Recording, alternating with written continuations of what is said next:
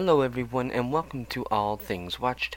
In this video we are going to talk about season four finale of True Detective, also known as Night Country, and this of course was episode six, which was simply titled part six, and this is the conclusion, the finale of the investigation that we have been following ever since the first episode, and it follows, continues to follow our two main lead investigators, Navarro and Danvers, as they finally uncover the truth and pretty well all the answers that you might have been wondering or asking is actually answered in this episode. So we're not going to waste any time. There's a lot to dive into. There's some theories that we had that were correct, some theories that were not correct, and so let's go ahead and jump right into it. I will say, if you're interested in actually watching the series with me, you can do so over on our Patreon account, uh, but with that being said, let's just go right ahead and dive in. So this episode opens up with Navarro and Danvers now, and they are at this location which was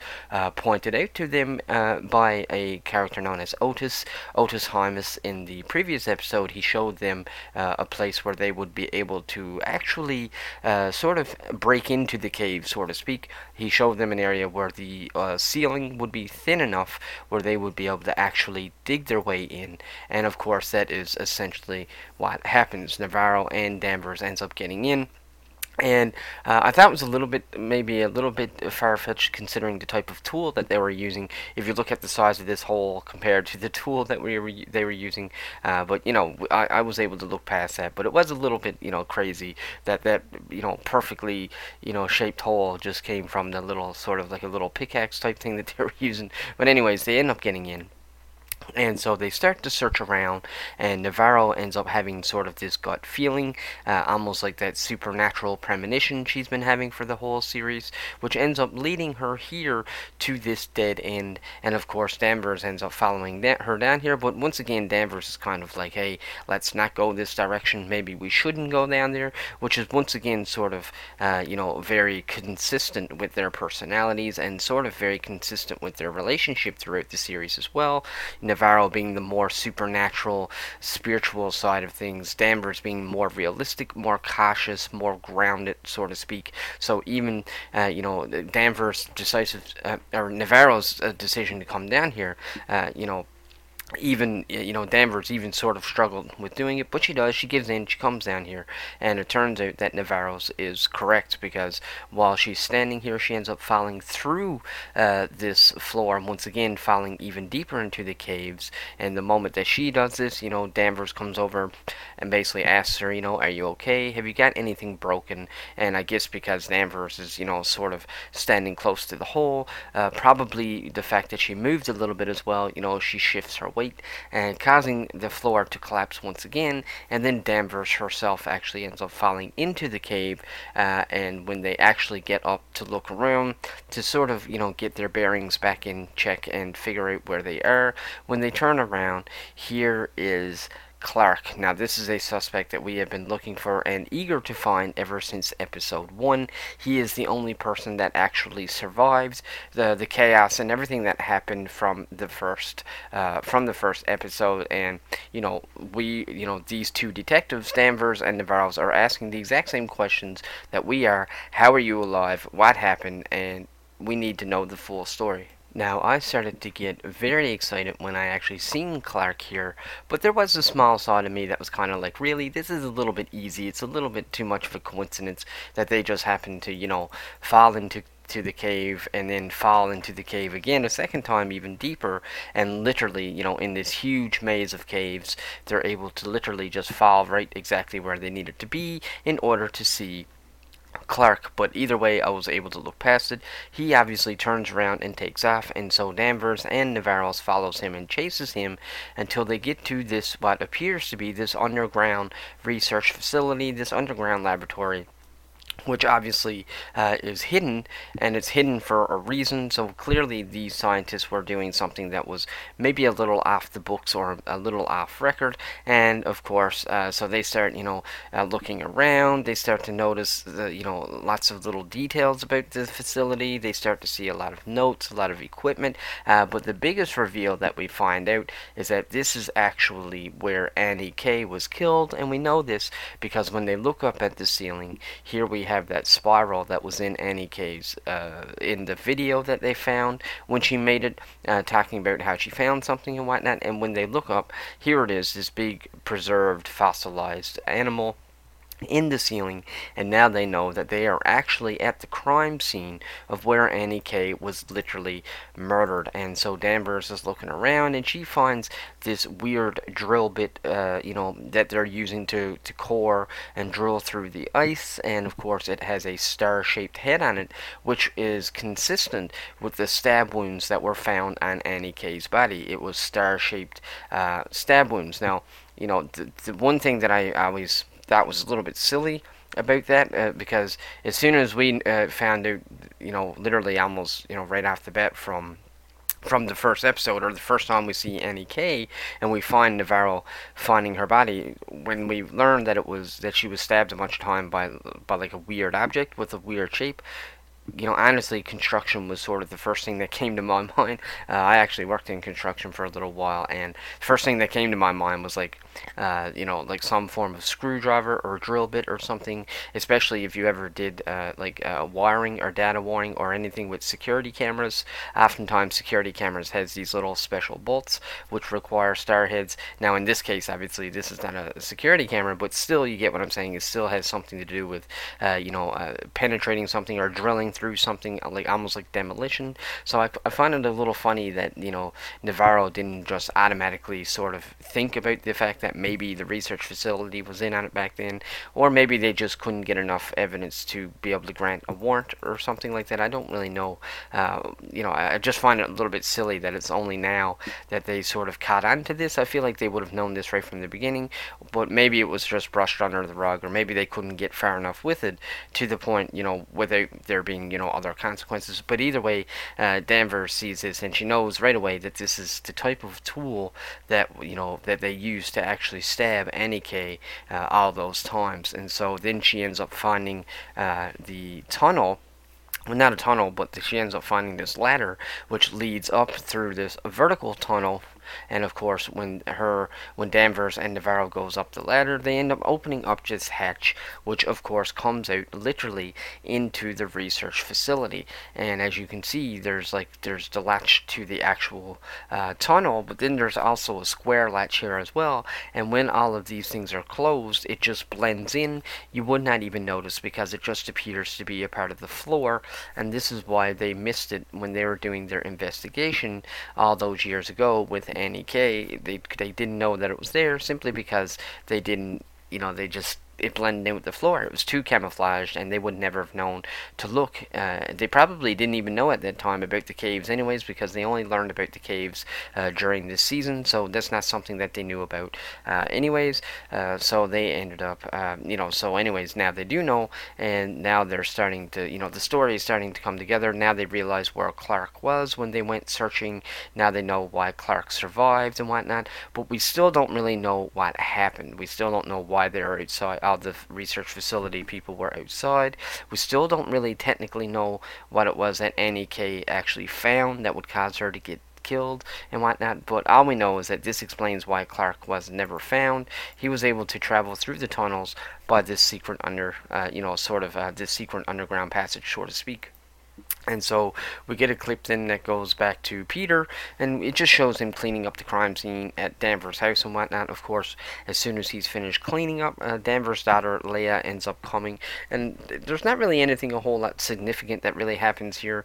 I, I just sort of thought that he, you know, Peter looked a little bit cold. He kind of looked almost emotionless, almost soulless, almost like he he's not really uh, understanding the gravity of what he just went through, almost like he's he's not really feeling anything with the loss of his father, or almost like he's not really reconciling with the idea that he just killed somebody, or almost like it's not registering, I should say, not reconcile, but it's not registering. And so, uh, so there's not really anything significant that happens here other than Leah comes in eventually. He cleans the house, he cleans himself, and then he just ends up driving Leah uh, back to his own house, uh, which we'll get into a little bit later. And so we come back to Navarro's then, and uh, Danvers, and they're still searching through the facility, of course, and Danvers now has her gun out and, and whatnot because, um, you know, because they know Clark is here somewhere because they already found Clark. Uh, but what's very interesting here is while Navarro Navarro is searching around, she does end up seeing wet footprints, obviously alluding to her sister, but we never actually see her. We don't actually see, uh, I don't think we see any ghosts in this episode, I don't think, at least no, uh, no ghosts that we know for sure are deceased and whatnot, and, uh, but I just want to throw that in there because even Danvers sort of has a few basic uh, sort of uh, some basic uh, hallucinations, we'll say, in this episode, uh, but either way, uh, Navarro's is looking around, and while she's looking around, Danvers is looking around in a different area, but she ends up getting trapped inside of uh, I thought it was sort of like uh, this thing inside of a freezer, but now I think that it's actually just outside. I feel like they built the research facility in a way where they have this room which is open to the open uh, elements. And, you know, so I don't think it's actually like a freezer or a fridge. I just think that she's kind of locked outside, but also trapped in sort of this room type area where they're using the environment to keep stuff frozen. And of course, Clark, uh, you know, so Clark has her trapped in there. Uh, and then, of course, while she's trapped in there, Clark ends up overpowering Navarro, knocking her out, and then he starts to drag her. And I almost don't really know why they even, you know, sort of focus on this scene, because it goes away literally within a couple scenes, which we'll talk about in a second. But either way, she gets knocked out just enough for Clark to be able to drag her away. And so then it comes back to Danvers, and Danvers ends up using this wedge or this, uh, you know, almost like a pry bar type thing. And she's able to beat her way through the glass and escape. And when she finally finds uh, Clark, she sees Navarro on top of him, and she's basically beating him to death. Uh, so uh, Danvers has to stop her, obviously, because Clark is the only witness that's actually alive, and he was actually here of the night that everything went down. So they really, you know, Danvers is like, listen, we need to hold back here, we need to figure out the information. He's the only witness, he's the only one that truly knows what happens, and he probably even knows what happened to Annika as well. And so Navarro's do comply. She stops acting on emotion, and uh, you know, and they are able uh, she is able to control her anger, and so they end up taking him and strapping him th- uh, to a chair, literally duct taping him to the chair. But they also, what I thought was really clever too, is that they also ended up playing the video that Anna Kay had on her phone, and they put it on a loop, so he has to keep hearing the screams over and over and over. And I just thought that that was so appropriate, but also very haunting, hearing those screams over and over and over, and then making him uh, actually have to, you know, continue to live with that, uh, and, and and and all that kind of stuff. Now, at this point in the game, we still don't really learn a whole lot. They just sort of let uh, Clark sort of live with that, you know, and, and live with hearing this on a loop over and over and over. So he doesn't really talk a whole lot yet. Uh, but it's mainly because they don't really give him a chance. And so we end up going back to Peter now. And if you can remember earlier, I was saying how P- Peter ends up bringing uh, Leah over to his girlfriend's house, or his wife.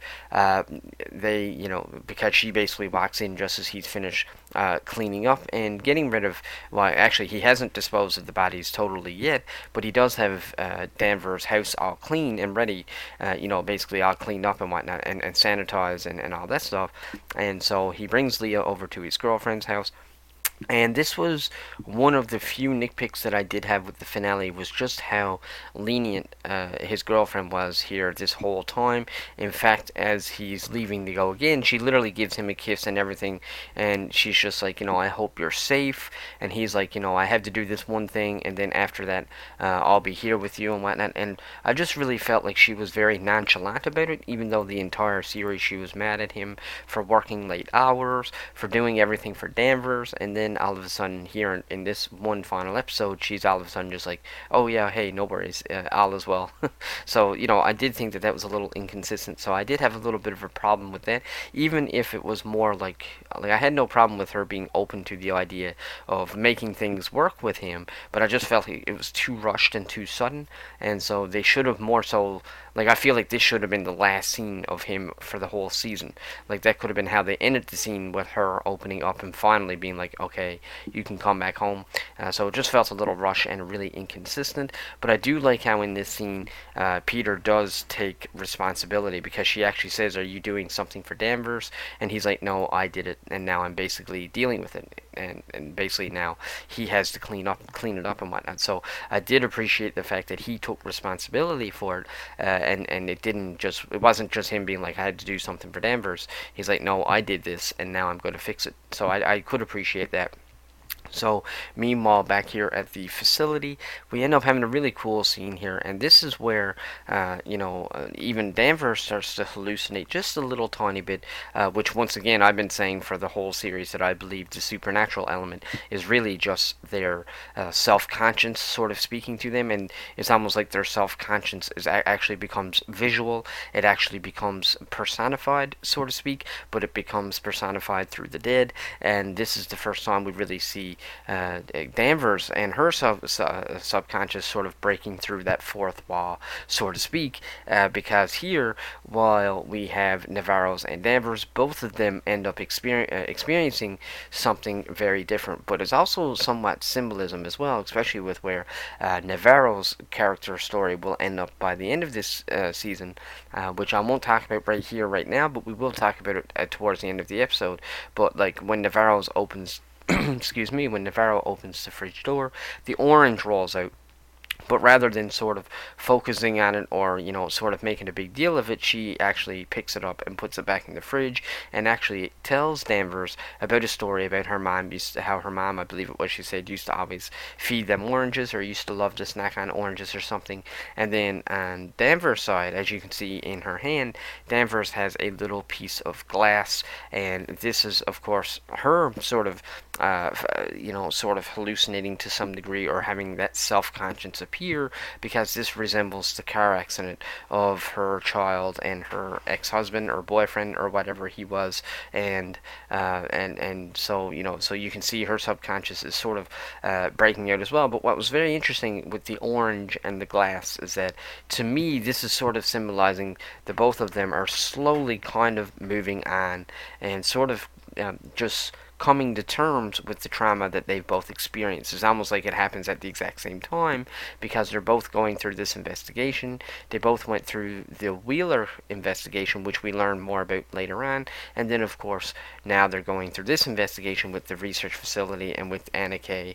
And so I think this is sort of a way to personify visually to show that these two characters are slowly but surely moving on, and that, you know, they are sort of recovering from this trauma, but they're going through it together.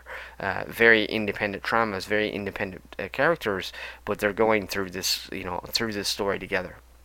So I really like that idea. And so Danvers and Navarro ends up going back to Clark, and now we finally start to find, now we finally get the full story, I'm sorry, of what happens to Annie K. Now we still don't really learn anything about the facility here, but he does explain everything that uh, happened. He explains everything that happens to Annie K, but he does also explain uh, his experience of what happened that night, uh, or at least later on he will. He'll explain his experience of everything that happened that night, uh, you know, during when uh, when when the facility ended up losing power and all those people got killed. So basically you learn that all these things are connected. And so he starts to tell the story, and as you can see, Annie K ends up uh, stumbling into this, uh, you know, into this underground research facility, in this underground laboratory, which was where Navarro and Danvers just came up through the hatch. And as you can see, you can actually see Clark in the background, and he's running towards Annie K, and although he doesn't fully tell them the truth, I do feel like Clark had some empathy for her or towards her. I, I think he did feel bad for her, but it was already too late, and then he himself would have became a suspect uh, and also a witness. So, you know, but we'll talk about that in a second. But as you can see, I believe this uh, doctor was named Lund. I believe it was Doctor Lund. As you can see, he's stabbing Annie K while she's laid down with that drill bit, and of course, what happens is Annie K ends up getting up, and she ends up fighting back. She has like this metal thing in her hand, and she's fighting back. You can see that Clark is actually sort of knocked down because she ended up hitting him. But as soon as she attacks Clark, then all the research facility, seems like all the researchers go, come downstairs into this cave, and then they all gang up on Annie K, and then that's how she actually dies. So, um, so she ends up dying um, she they end up killing her there, but they do it as a group. Uh, but the part that Clark leaves out is when Danvers and Navarro's actually ask Clark, did you have anything to do to do with this? And he says, no, everybody else did. He said, I loved her, I didn't have anything to do with it. But when we actually see the flashback, we see that it was actually Clark was the one who actually took her life. But now, once again, whether or not did he do this because he just wanted to get rid of the suspect, or did he do this out of remorse and he didn't want her to suffer? Either way, he lied about her. Either way, he took her life, which once again parallels Navarro and Danvers' story about what happened in the Wheeler case, because they didn't tell the full truth either. But what we do learn here, Uh, uh, we do learn why she was killed, why why Annie K was killed. It, it, she was killed because they learned, she learned that uh, their projects were actually successful, and they were able to break the code with this microorganism. They successfully created this, uh, or, or they were successful in their experiments, so that they would now have this cure to all sorts of different diseases and sicknesses. However, the reason why they killed Anna Kay was because she discovered that in order for them to mine this disease and get rid of it, they actually used to pay the mining company to pollute the waters intentionally, and to pollute it more, because the idea was the more that the water was polluted, the easier it was to extract this mineral or this microorganism that they were looking for. And so she discovers this, and obviously that's a big deal, because that means the mine was intentionally killing people with cancer, and you know, people were having stillbirths, and it was just a very unhealthy environment, and the mine was doing this intentionally. And Anna Kay found this out, which is why she ended up getting killed. And so we end up going back to Danvers and Navarro, and this is now where we finally see the truth about what happened to Wheeler. Excuse me. And this is actually where we end up Uh, getting our confirmation that one of our theories was correct. Navarro was the one that shot and killed Wheeler, and of course Danvers helped her cover it up and helped say that it was a suicide. And even now to this day, she still stands by Navarro, and they still agree, uh, you know, they still have each other's back when it comes to that. Uh, but what was very interesting is that Danvers did tell Navarro in this scene, well, you know, not during the flashback, but while they're standing up in the hallway, she did tell uh, she did tell Uh, Navarro that she would have pulled the trigger her, herself, just because this guy was just, you know, he was a repeat offender, and you know, maybe sometimes the only way to speak to violence is with violence. And so uh, so that theory was confirmed. We did predict predict that a few episodes back. Uh, we did predict that maybe Navarro was the one to actually kill him, uh, and, and of course we find out that that is true. And so in the meantime, we come back to the facility now, and we see Clark. And now Clark starts to talk about uh, his night and his experience of everything that happened here at the facility.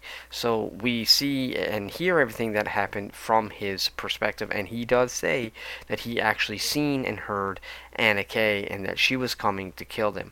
Now what's very interesting is that he's the only person that actually survives, which we'll find out later on why, uh, but it was still interesting that he does tell them that, you know, he knew that Anna was going to come, and he tells them that it was Anna Kay that killed him, but only because he doesn't really know what happened, and plus he's probably, you know, once again living with all the trauma. It's a very traumatizing thing. And so then we come back now to that night, and we see everything that happens from his perspective, and we see him when he, from the video, when he talks about, you know, she's here, she's awake, and he sort of has like this little seizure thing happen to him, and then the power goes out, and then he runs, and he runs straight to the hatch, which was where Navarro's and Danvers came up, and he opens up the hatch, and he hides away, literally holding the hatch, uh, and you can hear everything happening up above, but we don't know what's going on. It does seem like somebody or something tries to open the hatch, but he hangs on tightly, and he's able to keep it uh, closed, uh, which is how he's able to survive, and this is what keeps him safe. So at least now we do see from his perspective, we got to see that the power did go, and this explains how he survived and where he went. He survived by hiding in the tunnels, by holding on to the latch. And now we also know that eventually when he does come up, he will run into Otis Hymus, who we know uh, what you know who actually helped helped uh, Navarro's and Danvers earlier, helped them uh, crack the case by explaining to them about the caves and whatnot, uh, but you know, either way, uh, this is how Clark survived, and this is where he hid away to. And so we go back to Danvers, and she starts to fall asleep, uh, but once she, and, and of course she does fall asleep, and then when she wakes up, uh, she wakes up to discover that Clark is actually dead, and she ends up going out to look for Navarro, and Navarro is just there standing up watching him, and you know, she's a little bit upset with Navarro. She's like, what are you doing? He was our only witness, and now he's dead. His testimony is not really any good. But you will learn at the very end of the episode uh, that Navarro did get something on him, because she ended up getting a uh, a video of him admitting and confessing everything that they did to Anna Kay, and also about them polluting the town. And so this is how Clark meets his tragic end, the same way as the rest of uh, the researchers here at this facility. And so then we go back to Peter, and now Peter has finally made his way to Rose, and we know that he's at Rose because went to Rose because Navarro told him to go there to dispose of the two bodies of uh, Otis and of his father, uh, because he needs to tell Rose to take me where Julia is, and that's exactly what he does. He looks at Rose and said, Navarro sent me and told me to take me where Julia is. And so then we end up coming back to Navarro's and Danvers now, and once again the power's gone. But really cool scene here. I really like some of the wide shots that this episode uh, gave us, and we see now that they're uh, cuddled up here at the fire. They have to have a fire because there's no power and it's super cold, and they actually have a little bit of a hostile back and forth here. Uh, you know, Navarro's ends up telling Danvers that she's seen her son, and he ends up telling uh, telling her like that he said something or whatever about it, and you know, she's all, you know, no, this can't happen, this is not real, this is not true, or whatnot, and ends up getting really upset with uh, Navarro. And so later on, Navarro ends up actually leaving the facility, and then, of course, Danvers has to go looking for her. She's concerned about her, and so, we, you know, it's once again, they are out here in the Night Country, and it is just cold. It is a blizzard. They're very far up north, and we end up getting uh, a shot of uh, of Navarro, and she's out on the ice, and as you can see, it's so wide, it's really open, and then she ends up basically transporting or uh, hallucinating, uh, you know, that in a way where she thinks that she's actually back uh, in the war. And as you can see, we've, we've seen this flashback before, but this time a hand reaches out, and her hand reaches out, and this, I think, is the moment when Navarro actually finally moves past what she believes is her curse, and she's no longer afraid, and she's no longer Uh, you know, thinking that she's losing her mind. And I think that this is really good uh, closure for Navarro uh, to uh, finally, officially be able to move on. But in the meantime, while Danvers is out looking for Navarro's, she ends up falling through the ice, and as you can see, the flashlight is falling.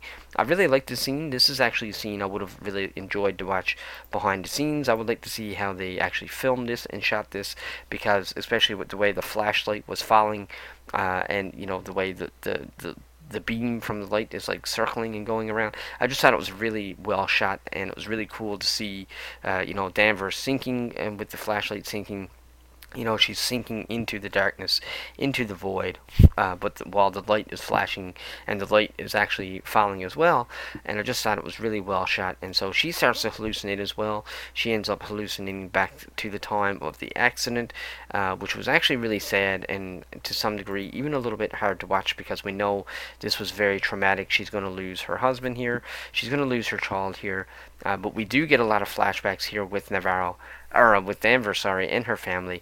Uh, but and it was really nice to see. This is actually the most flashbacks that we've seen yet, and of course, in, but in in the real time, not during her flashback, but in the real time, Navarro actually ends up saving her and pulling her out, which is sort of uh, reversing the situation, uh, you know, or at least it sort of reverses the situation that they're in, because Danvers went out here to save Navarro, but it turns out that Navarro actually ends up saving Danvers. And so I think that with these flashbacks and with this near-death experience, Danvers is slowly starting to move on as well. So Navarro brings her back, of course, to the to the great big fire that she has going, because she knows that she needs to get her warmed up as quickly as possible before hypothermia kicks in, if it hasn't already kicked in. And so she does her best to keep her warm and whatnot, and while Danvers is sort of slipping in and out of conscience before she fully regains her strength and, you know, starts to warm up, we get this really cool flashback here where we see her and her son uh, doing like finger paints and whatnot. And uh, I wanted to screenshot this because this is actually foreshadowing the future and foreshadowing how she's going to end up solving this case with a handprint. Now right here it's the flashback where she's seeing her son and she's seeing, you know, this handprint that he made with paint, but she will use this this will give her an idea which will end up becoming information as to how she finds out what really happened that night with the research facility, uh, because it will all lead to a handprint. So you could sort of say to some degree that this is Navarro's hallucinating, and this is the dead giving her a message. Now, maybe that's a little bit of a far cry, but, you know, you could look at it that way if you really wanted to. And so we end up going back to...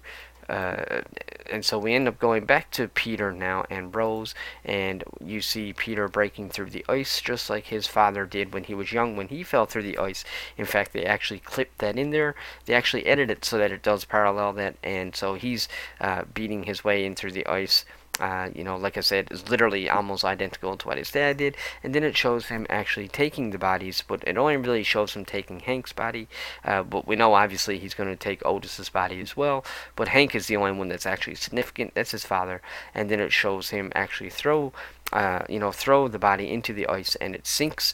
And I do like that they were clever enough uh, to have Rose actually uh, talk about how the body sinks, because Rose t- talks about how she needs to puncture the lungs to let the air out, if not the body will float. And so I'm, I'm like little details like that I really appreciate it. I'm glad that they actually put that in there, uh, and, and she actually does, you know, she punctures the lung, but then Peter is the one that actually puts him in the ice. And so then we come to a really cool scene once again that I really like between Peter and Rose. And Rose is like, Peter basically says to Peter, you know, hey, you might think that what you just did was hard, you know, having to kill your father, having to throw him into the ice.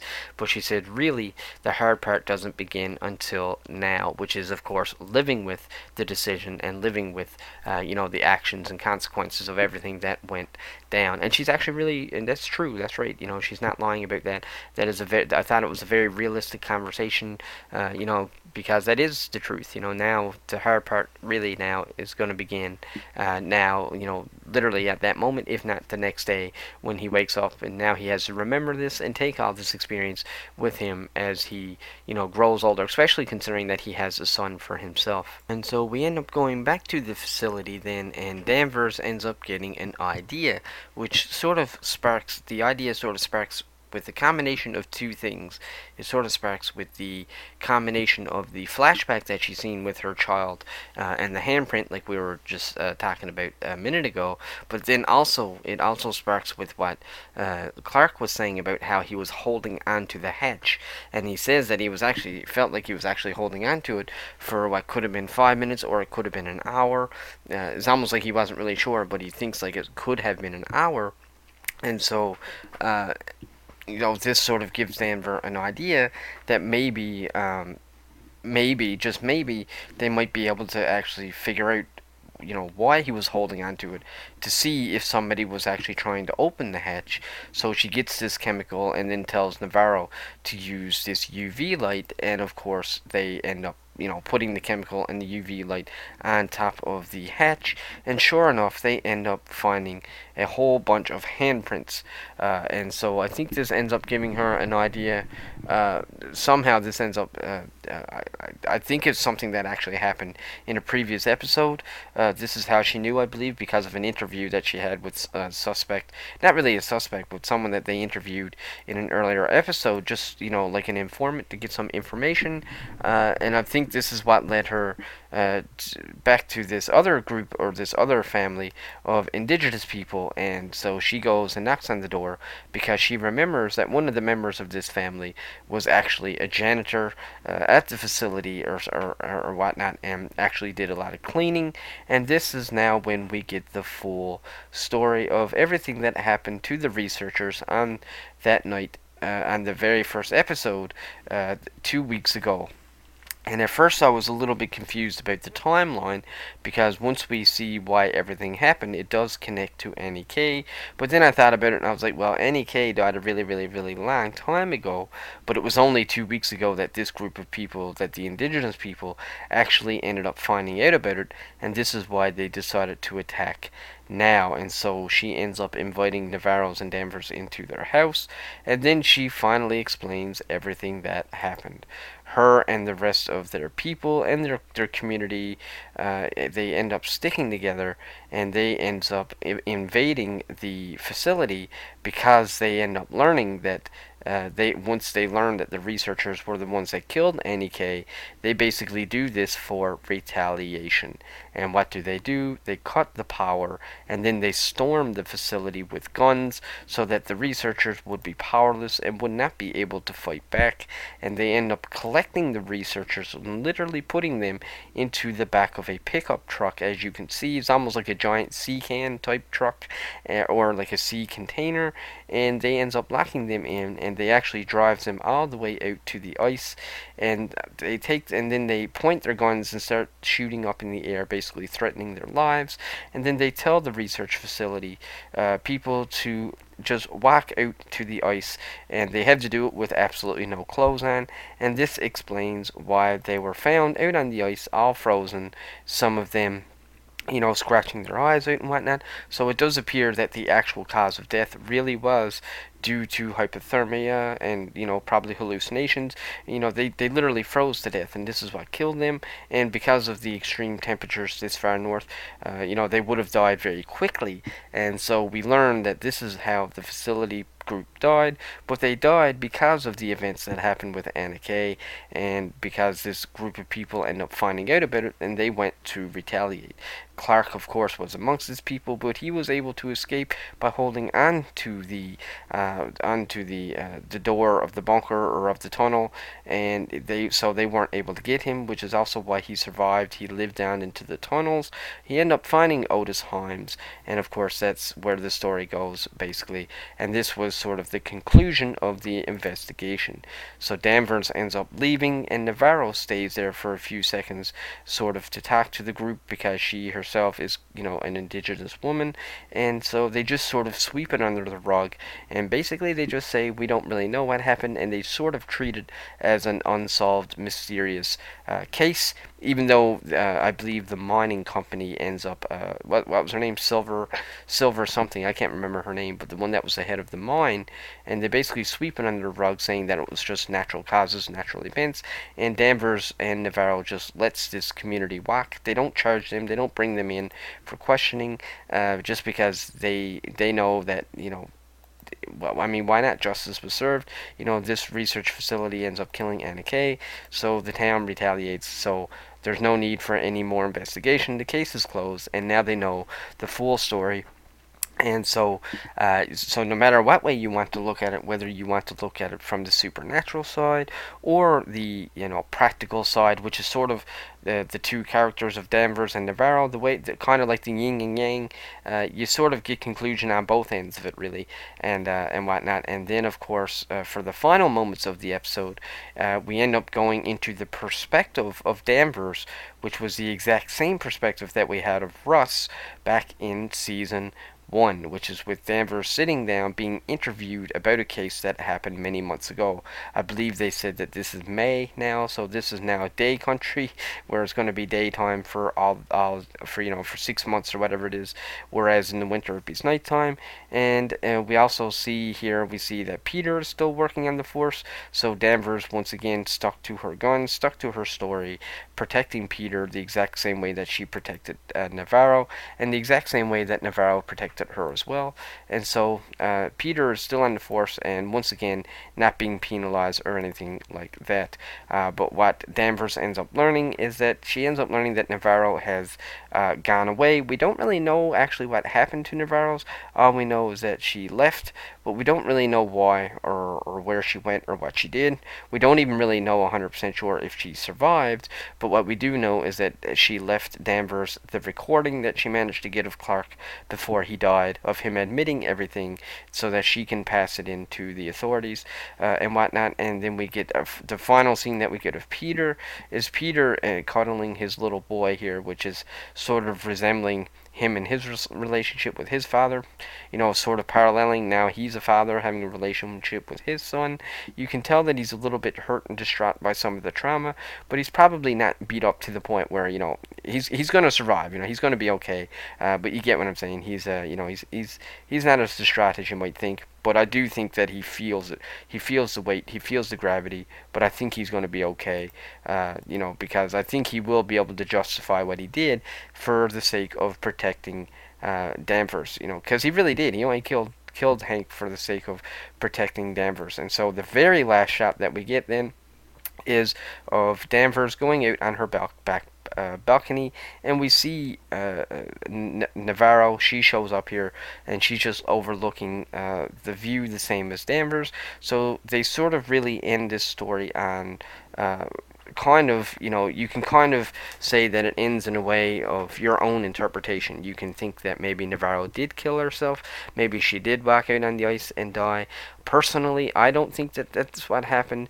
Uh, I think that Navarro, especially with this episode, she found out what her name means, and it actually meant sun. Was it like a, uh, a new sun after a darkness or something like that, or a new sun rising after the darkness? So, you know, with all that sort of metaphoric symbolism and whatnot, or all these metaphor symbolisms and all this kind of stuff, especially with the way how she ends up saving Danvers, you know, in the lake, even though Danvers went out to save Na- Navarro. I do think that Navarro is alive, and especially considering that she left clues. She gave her boyfriend back the toothbrush. She gave Danvers back the polar bear with the recording of Clark and whatnot. And so I do think that she's alive and well. I think, if anything, uh, at least from my interpretation, I do think that she moved on and that she just needed to go somewhere to start over new, start over fresh, now that she's overcome this, uh, you know, this supernatural side. Now that she no longer believes that she's cursed, I do think that she went on to live a life somewhere else, uh, away from the trauma and away from, you know, all the craziness.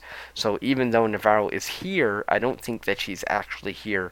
I think this is just sort of Uh, sort of like an echo of Navarro overlooking everything, whereas Danvers is actually here, uh, because I do think that Danvers will stick around. You know, they had a scene where she was driving away with her daughter. It seemed like her daughter was getting along, and it seemed like they were both getting along quite well, uh, and so I do think that that relationship will flourish as well. And I do think that Peter and Hank's, or uh, Peter and his son's relationship, and also his wife's relationship, will flourish as well too, uh, and whatnot. So, and that's basically it. That's how it ended. So some theories that we had right, we were correct about Navarro being the one who killed Wheeler, uh, but we were wrong about a couple of other theories. We were wrong about the fact that Peter was involved. I was starting to think that maybe Peter, or maybe even Navarro or Danvers, was involved even with Annie K, but we were wrong about that. It turns out that uh, Peter actually did stay true. He did stay, uh, remain loyal to Danvers. He did sp- kind of stay, you know, somewhat of a good cop, uh, but he's still not that great of a cop. I mean, most of this story revolves around bad people who made bad decisions, but I do think that he, uh, you know, I do think that Peter means well and whatnot. So I did, I did appreciate that. Uh, in terms of Navarro, I actually thought that one of them were going to actually die. I did think that Navarro or Danvers would die, but it turns out they didn't. I'm not convinced, at least, you know, from how I took it. I don't think that Navarro was dead. I think she's very much alive, and I think that uh, I think that they ended it the best way that they possibly could. I did think that it was a little bit anticlimactic when we found out what happened to the research facility, or at the research facility, how this group of women, or this group of people in the community, just went in and took the research uh, researchers and literally just drove them out on the lake. I thought it could have been a little bit more interesting than that, uh, and I did feel like this episode was a little bit rushed overall. But if I'm going to judge the season based on a, a series, uh, you know, based in the True Detective anthology, I did think overall this was a great uh, season, and I, I do think uh, that it, it did its job. Uh, like I said, it, just because I think the finale could have been done a little bit better. I think overall this, this series would have done better if there was one more episode. Uh, I think one more episode would have done a little bit more justice. Uh, but I still thought the story was good overall. It definitely was not as good as season one. I would argue not even as good as season two or three. Well, actually, I would probably argue it was better than season three, but and on par with season two, but not as good as season one. Uh, I was actually a really big fan of Season two, uh, but for some reason I just didn't really like Season three. I loved the performances. I loved Mahershala Ali. Uh, I, I believe that's his name, Mahershala Mahershala Ali, I think his name.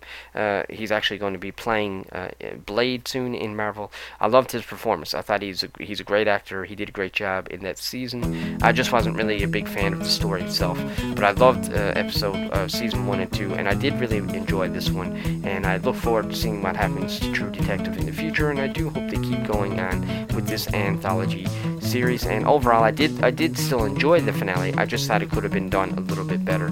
So with that being said, folks, that's my review of the part six of True Detective Season four, also known as Night Country. Let me know your comments in the comment section uh, down below. Let me know your thoughts, and if you like this video, click that subscribe button, and until the next one, take care.